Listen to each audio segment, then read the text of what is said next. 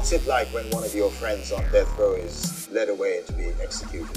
You have a prepaid call from William A. Noguera. an inmate at the California State Prison, San Quentin. This call and your telephone number will be monitored and recorded. I had to be a different completed guy, which is the guy who walked the walkways of San Quentin's death row and without a gang, without a, a group of people around me. It was just me. soon after you went into to be on death row and you didn't really understand the prison workout system so much but then he said we're going to do 75 sets of these to me that seems extreme so i'm wondering if there's a danger of overtraining wearing yourself out so that you're No, no, that's actually funny. That's not, and it's funny, and I'll, I'll tell you why. And I, and I, that's a good one, man. No, I'll, I'll tell you why. Look, so this is the is this the fifth or sixth guy that was executed sixth right no, fifth this is the sixth, yeah. Um, Jaturun Siripongs. all right welcome to death row diaries i am matt ralston And I'm William A. Noguera from Death Row. And today we're continuing, we're chronicling the the men who've been executed on death row since uh, since executions resumed. And uh, so yeah, we're just plowing along and I I gotta say that I, I'm having a hard time saying this guy's name, so maybe you wanna kick us off with that. Well, yeah, his name is uh, Jaturun Siripongs, but he was known on the row as Jay. And that makes it a little bit easier for us. Sure, I'll just call him Jay. Um, so this is a, I guess this is a, a bit of an interesting case in that this guy was accused of killing two people, um, and it seems as though the, people have a lot of good things to say about his demeanor and his, even the the warden, kind of something he had never done before kind of spoke against the execution of this guy from what I read. Is that right?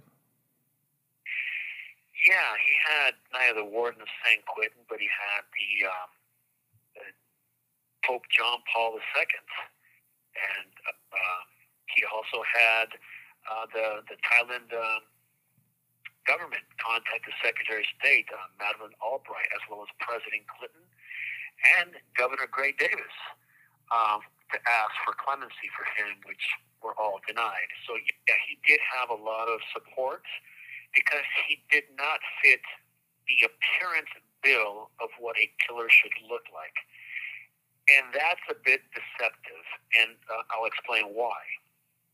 In the last uh, couple of episodes, we had Tommy Thompson, and I kind of, well, we both kind of defended him. We, you know, we said, hey, this guy was probably guilty of participating in the homicide, but the rape is was obviously not true, and that's what got him the death penalty.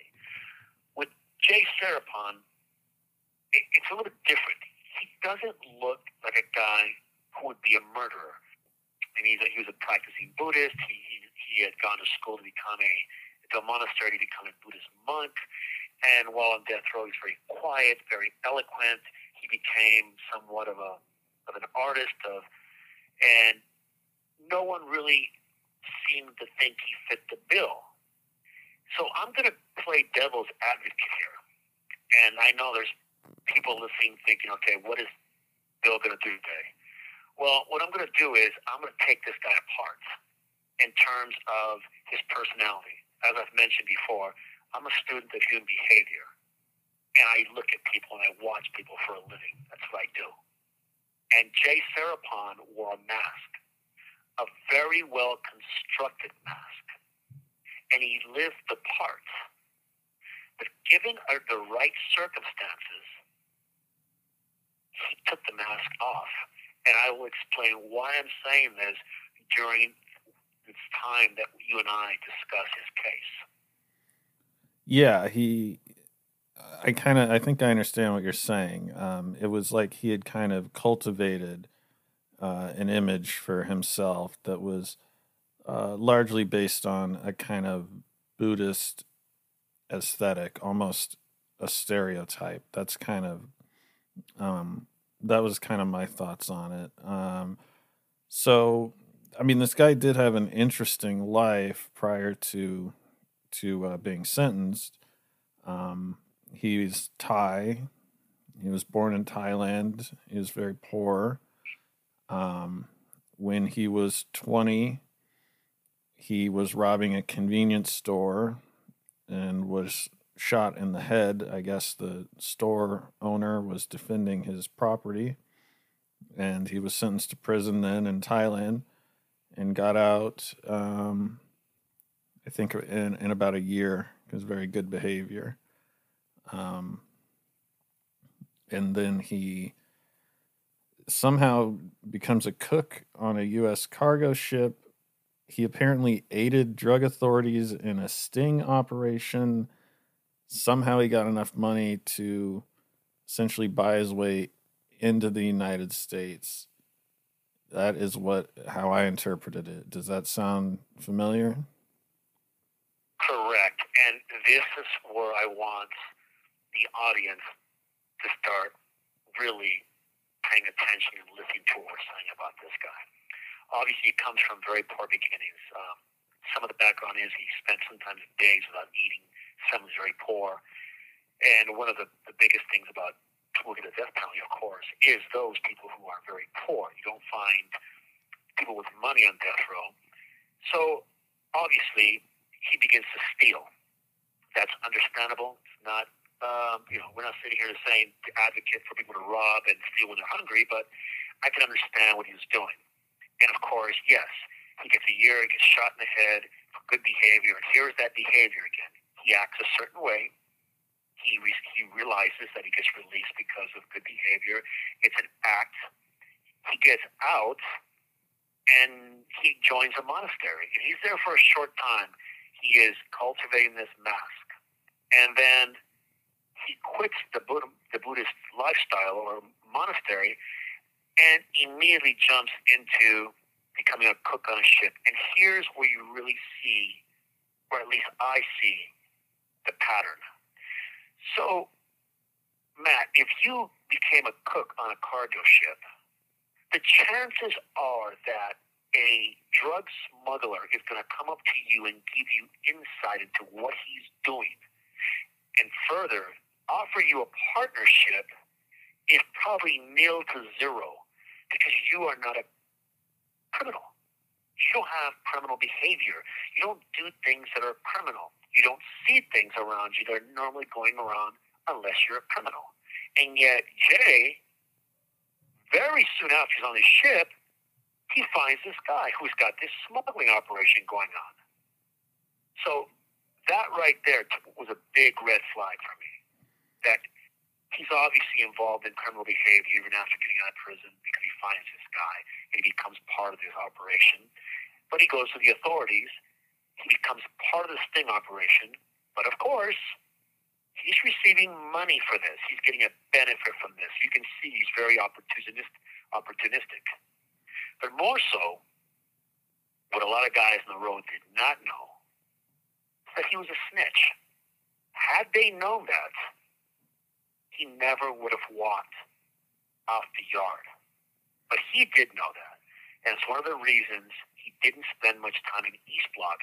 Instead, he went to North Seg, where that can that, that is obviously looked upon differently up there. Those are for guys who are trying to do their own time. They don't want to get involved in anything. They don't care about prison politics or behavior rules or any of the other rules that govern prison behavior. So he spent most of his time up there. Interesting. Yeah, I'm. I'm guessing he he may have fared all right because he didn't kill any women or children, and he's he's incredibly passive, right? Absolutely. You would never think this guy is a threat at all, but he is. He just wears a very well placed mask, and um, as I said, I'm not here just to break this guy down and put him down. I'm here to tell the audience the truth so the audience can you know, leave this um, this podcast with learning something new about these particular type of characters. And he's a perfect example of one. So, of course, yes, he then gets into the United States because the money they gave him, and it isn't what a year later that he's now robbing another small store.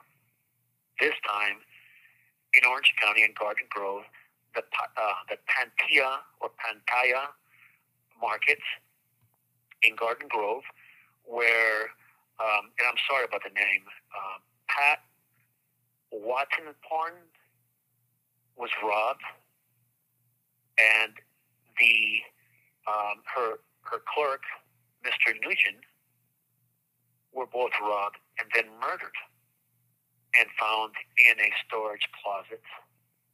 Um, uh, Mrs. Uh, Wattanaporn had been strangled to death.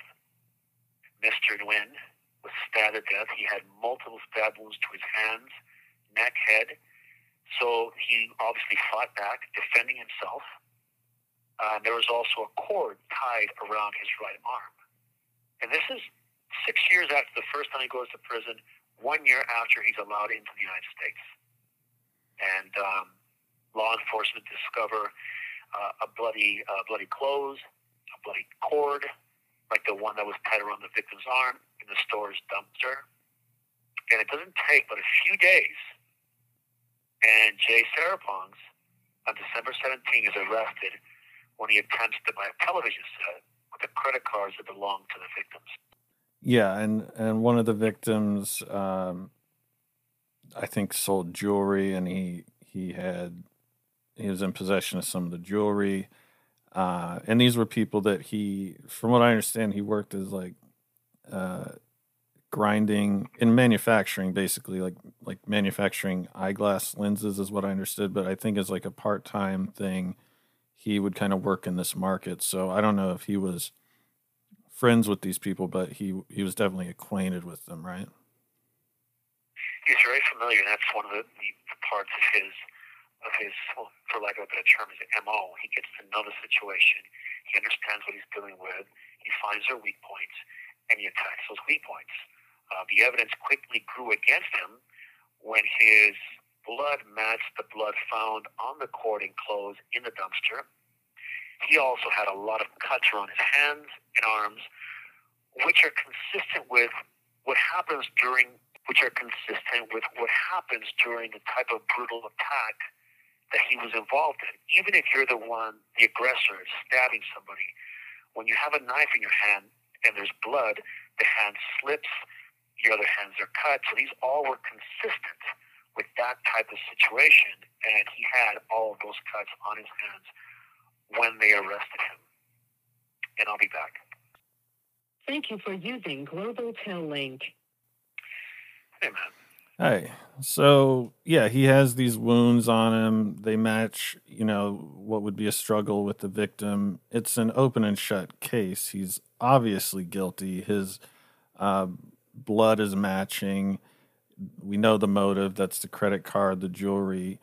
Uh, I don't know if part of the motive was he enjoyed killing. I have no idea. But anyway, they've got him, and he doesn't have much of a defense. So, uh, how do they? Well, they, yeah, you're absolutely right. But also, law enforcement they next searched his um, his car and his home, and there they revealed a knife set that was consistent with the knife used to kill the victim, and as well as they found the victim's blood and several pieces of truly belonging to the victims worth thousands of dollars in his put in his home.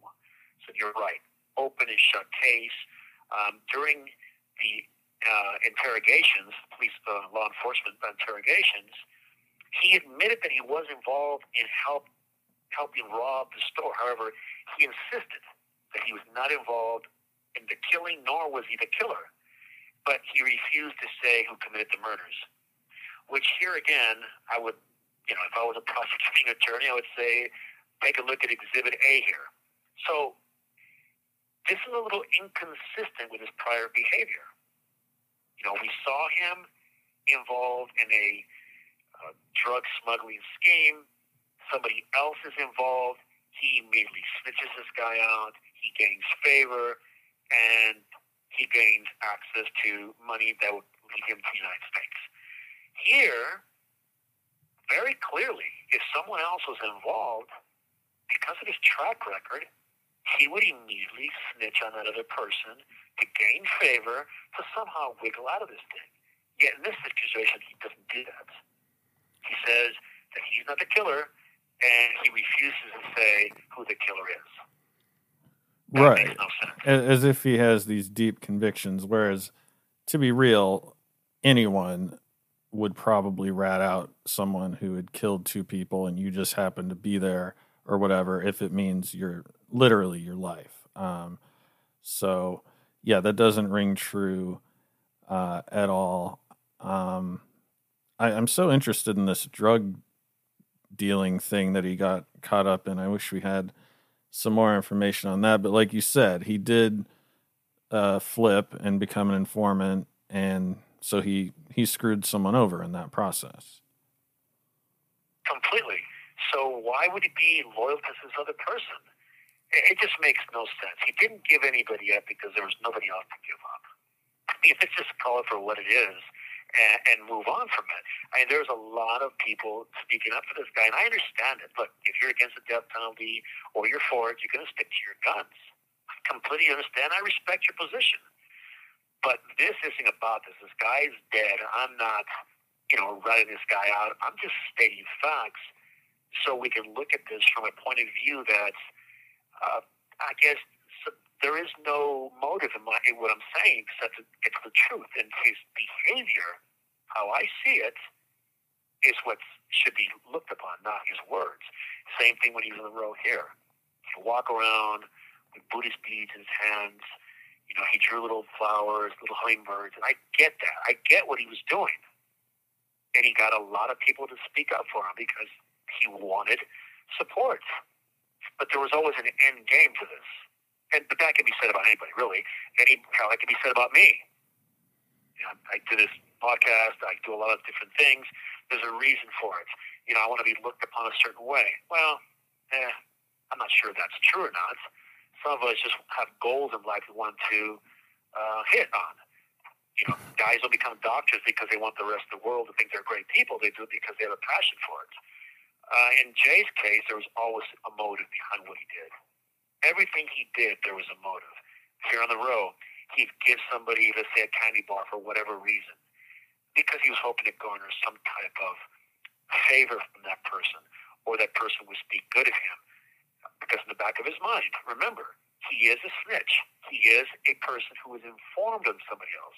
Had that ever come about, had anybody dug deep enough, they would have found that out and they would have killed him. That was not to his benefit. So he stayed the way he was, out of sight, out of mind, for a reason. Do you think with the Buddhism thing, which you know it's his personal religion, so I I hate to kind of act like I'm piling on about it, but especially back then, it was it was not a thing that a lot of Westerners were familiar with. It was treated with some deference, I think. Um, it'd be really impossible to square his murdering these people with with a Buddhist philosophy. At the same time, I'm sure you're aware there's all kinds of um, people who are faithful to Christianity and Islam and other religions in prison. Um, I'm wondering if he kind of got a little bit of a pass, or if I'm just way off base on that. No, I, I think I think that's that's pretty reasonable. He, he got a pass because, you know, he wasn't white, he wasn't Mexican, he wasn't black. He's Asian. There's not back then. There was not many Asians on death row, maybe a couple of them. Um, there wasn't someone who was going to enforce rules. Usually in prison, rules are, are, are enforced by your own kind. So he was kind of in a in a conundrum. You know, people. He was kind of in a conundrum. Not a whole lot of people bothered him. They didn't speak. He was really not thought about. And as I said, he didn't spend much time on the yard and went straight to North Seg, in my opinion, because usually guys on these yards in East Block, when they have nothing else better to do, which is very often, they start looking for victims. And they start, you know, what's this guy about? Let's start looking into his background. It's just the, what, hap- what happens in prison. It was only a matter of time till that happened to him.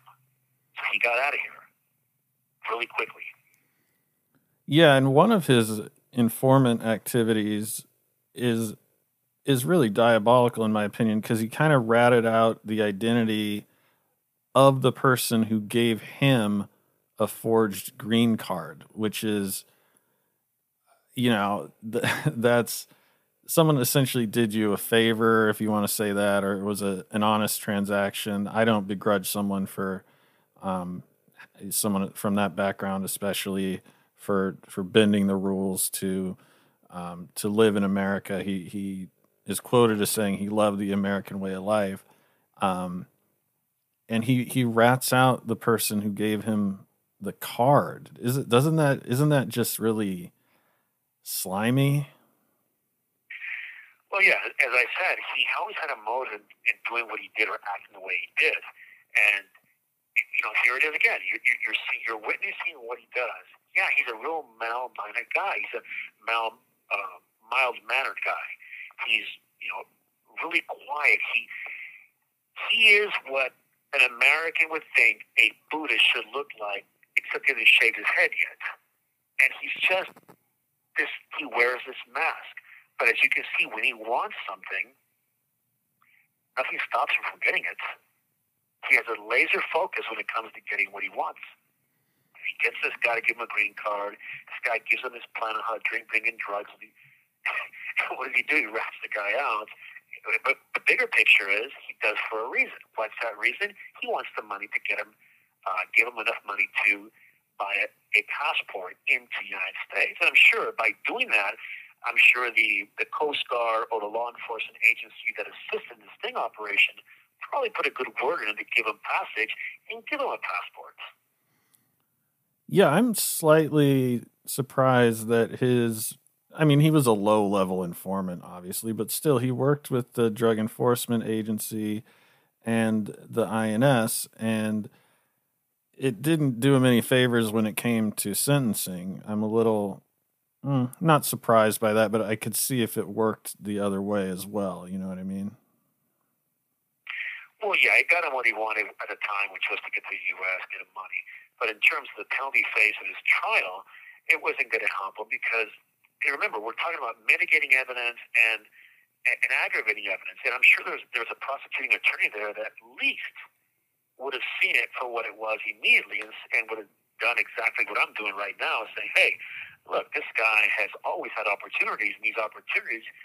He used them to his benefit, and then I would use the drug enforcement thing. I would use the, the, the robbery in Thailand in 1975, and everything he's done against him so I don't think it would have really helped them because the mitigating evidence in this case, having two murders for robbery, having priors in the same type of situation, r- ripping off or robbing a a, um, a, a, a market or store, would have counted against them. So I don't think that him helping drug enforcement would have helped a whole lot because I'm sure the DA would have painted the picture that I'm painting now about him, that he wears a very well crafted mask.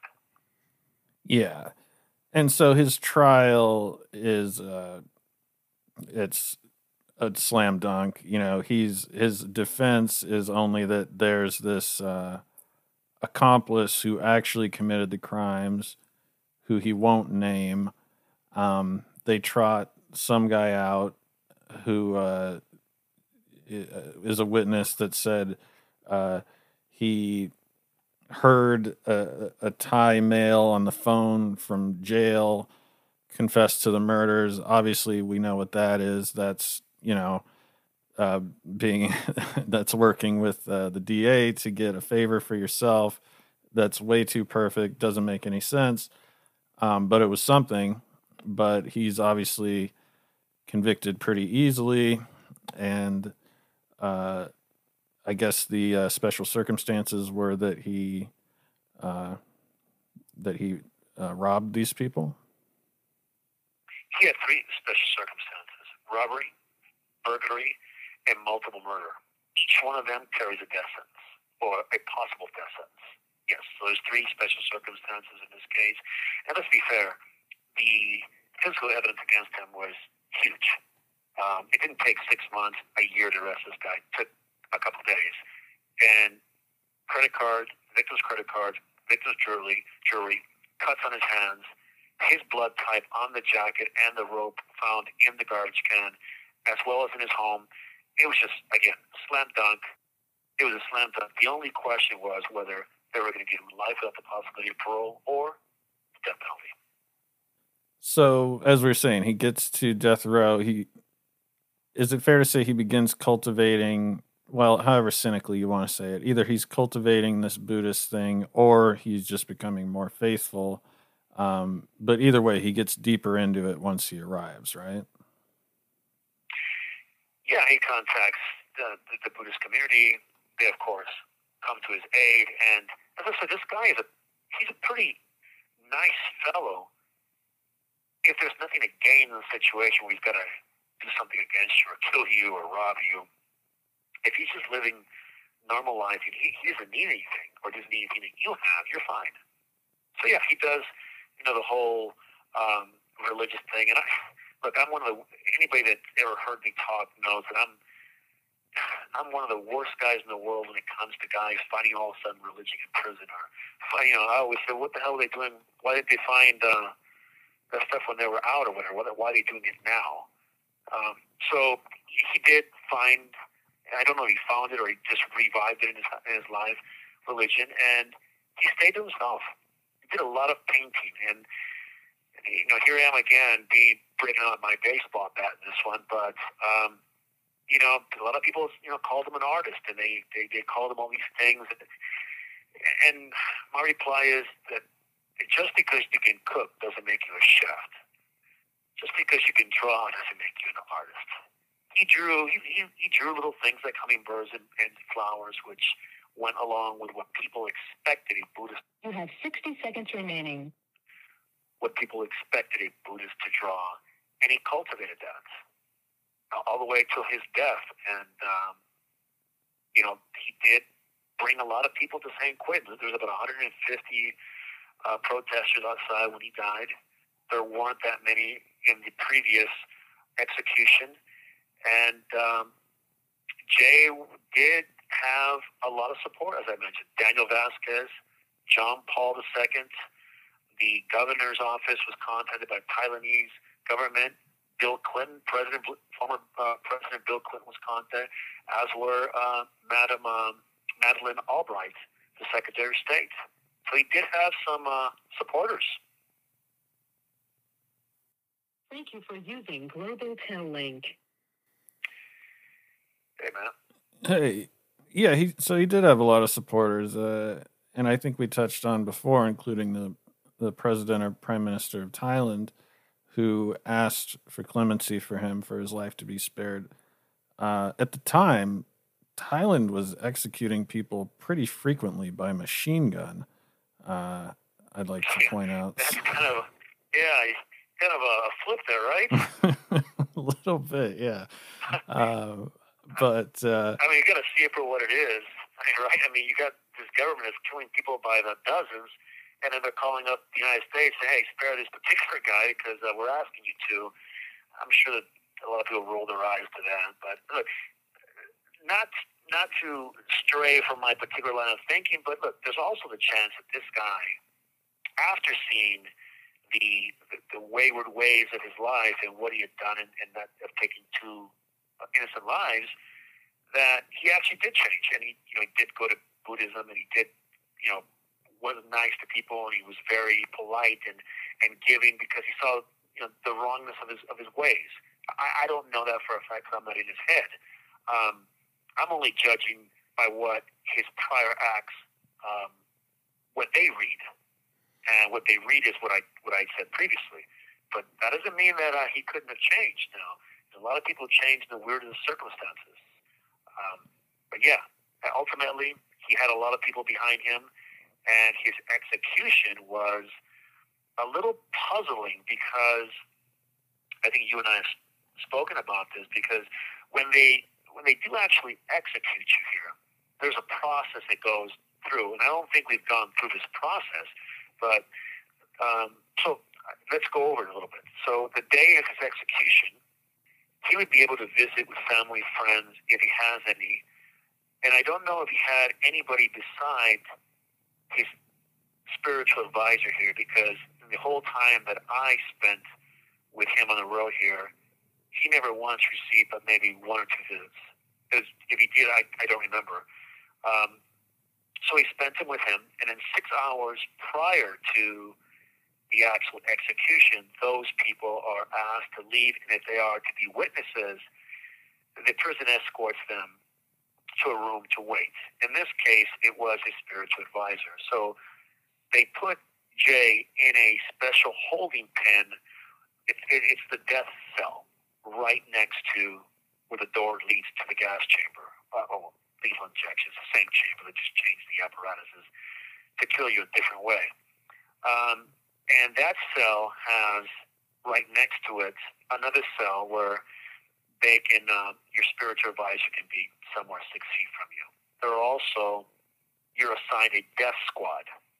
And that death squad compiles of, uh, it's composed of six San Quentin guards have been picked and to escort you, to lead you into the gas chamber, um, and it's a precaution for security. The warden would be there as well, as would be the uh, watch commander and your spirit, spiritual advisor. And that's how he was the last remaining hours of his life. I don't believe he asked for a, a, a last meal. I read that I read that it was canned peaches, but continue. Well, yeah, I, didn't, I never heard that one before. Um, and he is obviously then led into the chamber. There was not a whole lot of back and forth of the cords, of stays. He had pretty much exhausted everything. There was no last minute thing unless the his supporters, which were substantial, Daniel Vasquez, the warden, the former warden, as well as John Paul II, and other government uh, officials from Thailand, uh, had they been able to get the governor to change his mind and commute his sentence, that would have happened. Um, I don't think the governor would have been that dramatic and waited till the last second to do it, but he could have. But none of that really was taking place. Everybody knew that he was going to be executed. Um, not a whole lot of back and forth, not a whole media circus either. Um, and the row was very quiet. Not a whole lot of guys were um, jumping up and down about it. As I said, had it been a white guy, Mexican guy, black guy, there are groups on the road that you know would take offense to that, feel strongly about it because they were his friend. In this situation, none of that took place. He was a Chinese um, national, and um, for lack of a better word, not a whole lot of people cared on the road. So he's led in there. He's administered the dose of the uh, cocktail. That's what, they, that's what they actually call it. And for some reason, he lasted more than anybody ever has. Most people, when they inject the cocktail into their vein, within five minutes they are pronounced dead. In uh, Jay Siripong's case, he lasted more than 15 minutes before he actually took his last breath, which is a long time 10 minutes more than anybody else. And um, from what I understand, one of the, the, the victim's husband, who was asked in an interview, uh, stated that he would have granted him clemency. And his reason was because he was a Buddhist and they do not believe in revenge. Yeah, it's interesting that he got so much support um, and when you go through the cases that we've covered so far, of course, some of these guys would not be getting any support, such as you know Bonin and people like that. But you know, the previous guy that that we talked about, uh, there were questions about whether or not he was guilty, but nonetheless, it, he, he didn't go around killing. Uh, you know, with disregard on a regular basis. So, so he he wasn't one of these evil serial killer type of category people, but I, am just wondering why this guy, and I think I know it's because he had this peaceful image. Um, is is that the reason that he got such an outpouring of support compared to other guys whose crimes were pretty similar? Well, I think you're right in both accounts. You you, you have the the five guys prior to him. Let's say four, because the first four were Well, they're pretty despicable people. You have Robert Alton Harris kills two boys. You have the second guy, Mason kills six people. The third guy is William Bonin killed 37 plus boys and raped them and mutilated them. You know, the fourth guy is, um, again, kills two people. He's been in and out of prison, kind of a three time loser. The fifth guy, then, he does, because you've seen all these bad guys, no one's really paying a whole lot of attention, but Tommy Thompson does bring up a lot of the horror stories that, that innocent guys being killed. And then the next guy, of course, is Jay Siripong. And again, you see a guy who doesn't fit the profile of what a mad killer should look like. So, of course, a lot of people, I believe, that had gone to sleep about death penalty woke up again and found a reason to oppose it. Yeah, he was a model prisoner. He didn't cause problems. He's very polite to officers. He never assaulted an officer or an inmate while he was incarcerated. So it's easy for people to say, "Hey, this guy committed a crime," but it's it was a one-time thing, and he doesn't deserve this. So I believe that you're right on both accounts. He didn't look like the part. His case certainly didn't look like one of those ones that would deserve the death penalty. However, he did kill two people, two innocent people that lost, um, that their families lost. So I can see arguments on both sides of this, you know, this particular position. Yeah. I'm going back. I'm a little surprised that he didn't have more problems on death row because I'm I'm picturing myself and I'm not a hardened criminal or a convict or anything, but in the real world, if someone walks up to me and gives me a flower and says bless you or whatever, I'm like, who the hell do you think you are? You, you know, like uh, there to me that it seems like a smugness that I would not appreciate as a man, but I don't know if prisoners get into like passive aggressive um you, you know if if they perceive things on that level or if it's more just it has to be an affront you know what i mean yeah it, that kind of behavior doesn't look does not look upon too favorably on in prison giving people flowers and stuff like that but he, he got away with it because of how he looked. I mean, the truth of the matter is, he looked like, you know, what an American would think of little Buddha. He's a very quiet, humble guy. Um, and he didn't last very long on the yard. He was out there very short time, and he was sent to North Seg, as I mentioned. And there, he lived among a bunch of guys. Look, it's hard for me to even, but I'm being honest here. Look, North Seg is for guys that are really are done. They don't want any problems. They're passive. Uh, they, they, they want they don't want to be part of the East Block madhouse because East Block is where the worst of the worst, the, the biggest gang members, the most uh, you know the predators all live here, and of course in the adjustment center. So he didn't want any part of this. Uh, and of course, I know I know it's crossing your mind, Matt. You're thinking, well, Bill, I mean, you know, why haven't you gone to NORSEG? And, you know, well, the answer is real simple. I never want to lose my edge.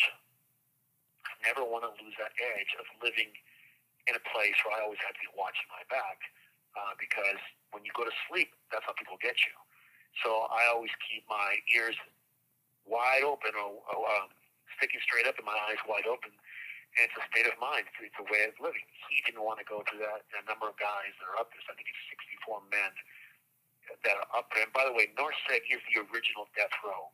That's where in the 50s and the 60s, death row was located up there. There's only 64 cells, and it's a little bit different, the makeup there than East Block. In NORSEG, when they open your door, you can basically stay on a tier the entire day, walking around, mingling with different people. Everybody up there gets along. You can't do that in, East Block. If you let five guys on the tier, you can have five fights because if those guys are on different yards, they're on different yards for a reason because they're enemies. So it's a whole different ballgame here. Yeah, and I guess a little bit ironic that you say that because Jay was not a guy who'd be able to hold his own in any kind of fight. Um, but he does seem like the kind of guy that might kill you while you're sleeping. Uh, yeah, exactly. And no one falls asleep on these yards, and um, he would definitely be a victim on these yards. Um, but you know, it, it, things are different in, in different parts of prisons, and North Seg is kind of a safe haven for those people. All the guys up there have really, a lot of the guys up in North Seg have really bad cases, what convicts consider bad, which are rapes and children-related cases.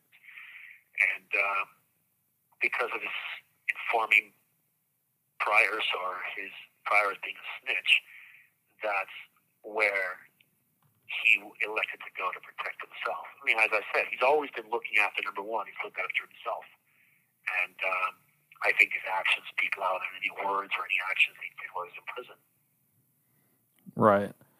Um, I had a question because you seem to have a pretty good handle on this guy's profile, and a thought that occurred to me. So when you look at um, when he was in Thailand and uh, he was robbing a store and he was robbing these two people in Orange County. Um, but Thailand at that point was a, a third world country. And I'm wondering if he could have been doing some serial killer type of activities in his native country that simply they wouldn't have. You have 60 seconds remaining that they wouldn't have the resources to figure out, or if you think that his MO is pretty uh, transparent, which is I rob for, you know, I rob people for goods and money. Yeah, um, that's actually an excellent question, and I'm going to answer it as soon as I get back. All right, so to answer your question is, sure, anyone can hide in plain sight. Serial killers do it all the time. However, serial killers, although they can go dormant for you know weeks, months, years, sometimes even decades, I do not believe, at least from my experience, that Jay Siripongs was a serial killer because he didn't have the makeup. In my opinion, I had a chance to observe him, and I've observed uh, dozens of serial killers over the years and they all have a particular makeup that can't be helped. Uh, most of them have sexual gratification or something to their case that they can't help. And when they're in prison, they exhibit those particular behaviors by seeking out certain porn, by acting a certain way. The visitors that come to see them are a certain type of people. It's not very hard to hide this stuff. It's hard to, it's easy to hide it while you're out because no one sees behind your closed doors in your home. It's not so difficult or it is difficult to hide it in prison because everybody sees what you do. Siripong never exhibited any kind of behavior or tick that would lead me to believe that he at some point was a serial killer, boarded past the United States, and then robs a, a liquor store and kills these people that goes to death row. I just his MO, everything's totally different. It's, it's off he was a guy that usually robbed because he needed something, money, whatever it was, um, and he seems to know the people that he robbed as well, at least from the crimes that we know he committed. Is it possible that he was doing something no one knew about? Absolutely. But if I were a betting man, and I am, I would bet money that Jay Siripong was exactly what we have spoken about. Uh, a guy who a guy who hid very well, had a nice mask in place, and that mask was used to usually gain access or get close to people where they least expect them to do something. But it wasn't used as a serial killer, like to join, uh, to gain access to their home so that he can, you know, cut them up, mutilate them, have sexual intercourse with them, or rape them, or whatever. It just doesn't strike me as being true if it did, I guess definitely would say so, but no, I don't believe so. Yeah, I don't. I don't think so either. I just thought, you know, he he may have had the resources, is is all that I meant. But yeah, it, it seemed like his, you know, he was executing these crimes for a different motivation. Um, mentally, I mean, how there was he? Because when I look at a lot of these crimes and I look at his crimes, I'm always amazed. It's not like I sit around plotting crimes. Like, here's how I would kill someone. But th- this is another example where he's just so inept at pulling this crime off. I mean, he he had no chance of getting away with it. You know, are these are these impulsive things or are these guys simply not good at what they've chosen to do with their lives? Yeah, obviously he wasn't a very good criminal, that's for sure. I mean, but again, this, these are crimes that um, these are crimes that we we know about, and from his actions and his ineptness, you would think that you know what he got caught every time he tried this stuff because he wasn't very good at it. But yeah, you're right. He but he wasn't slow. He wasn't you know obviously Marcelino Ramos or these guys that are really slow and they have IQ problems. From everything that I experienced and everything I saw from him, although English being his second language, of course, and he was um, he didn't explain himself as well as he should have been able to had he been born in this country. He's intelligent. You know, I mean, not highly intelligent. He wasn't a genius, but he was of normal intelligence. He knew he knew everything that was going on around him. I just think he was a very good criminal. He had a great mask. And had he been a serial killer, I'm sure he would have had a pretty high death count because he, he doesn't, you know, bring up, you know, pictures of horror in people's minds of what a serial killer should look like. You know, a very small guy. He probably weighed a buck fifty, a, a buck fifteen, if he was lucky. That's so crazy that he was able to withstand the toxins for longer than these other you know, regular size, bigger. I mean, yeah, these bigger guys. Um, yeah, yeah, I have no idea how that happened. I don't think anybody does except the person who did an autopsy on him. But yeah, you're right. 15 minutes to five minutes, that's a huge difference. Well, uh, that's it for Jay. Uh, yeah, like you said, his execution was was fairly anticlimactic. He didn't have any last words. The the juice and peaches thing. Um, I, I guess he. Well, I don't know. I can't speak for him, but he knew he was gonna die. I guess, and uh, and that's what happened. So next week we're gonna get to the seventh person executed at San Quentin, and uh, that is Manuel Babbitt. Did you know him? I did know him. He was a decorated uh, Vietnam battle uh, veteran, and uh, yeah, I did know him, and he's a little bit more interesting than Jay.